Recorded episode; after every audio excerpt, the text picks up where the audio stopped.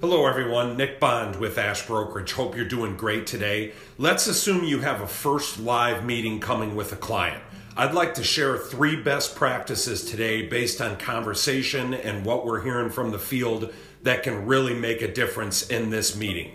Point number one preparation.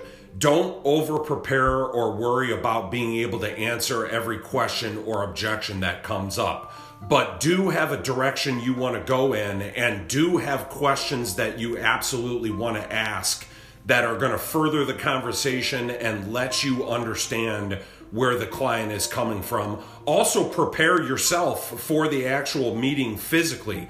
Be excited, treat it as an event, smile, be confident with your attitude. This really comes across to the client and can make a difference. Maintain eye contact have that extra cup of coffee, whatever it is that's going to get you in the right mentality and place, it will absolutely make a difference. Second thing, and during the actual meeting, let them tell their story. People like telling stories and like sharing about their history and where they happen to be at, family and otherwise. Ask questions to further the conversation. Let them talk let them finish their answers. Again, maintain eye contact. Going back to the questions we talked about, keep the conversation going with areas and items that are going to make a difference. Sometimes people go down tangents. Also, be conscious of the direction and time. People like to talk. Some people really like to talk.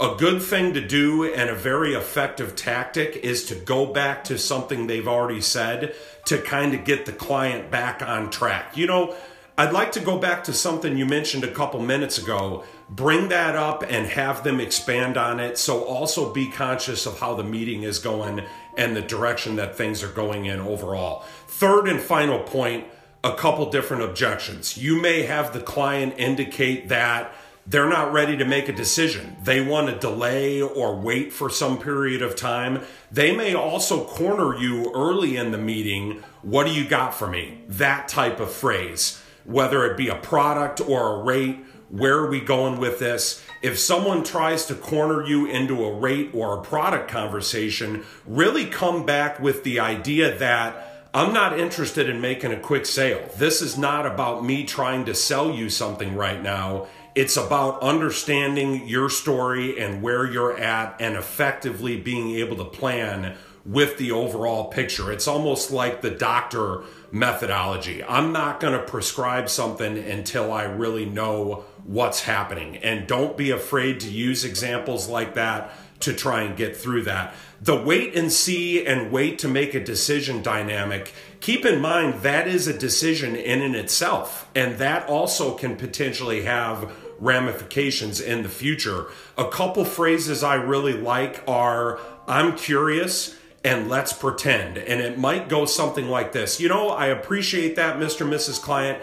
Let's pretend that we're at that point. Are there things that need to happen before you're going to be ready to make a decision and or if we're at that point, whether it's a couple weeks or a couple months down the road, what does that look like? What do you think about that? At what point and in what direction are you going to need to go? And a lot of this is just to continue to have someone talk and share their story. Hopefully, these will help at least a little bit. Keep some of this language in mind. Good luck with the meetings. Let us know how we can help. We appreciate everything you're doing and have a great day.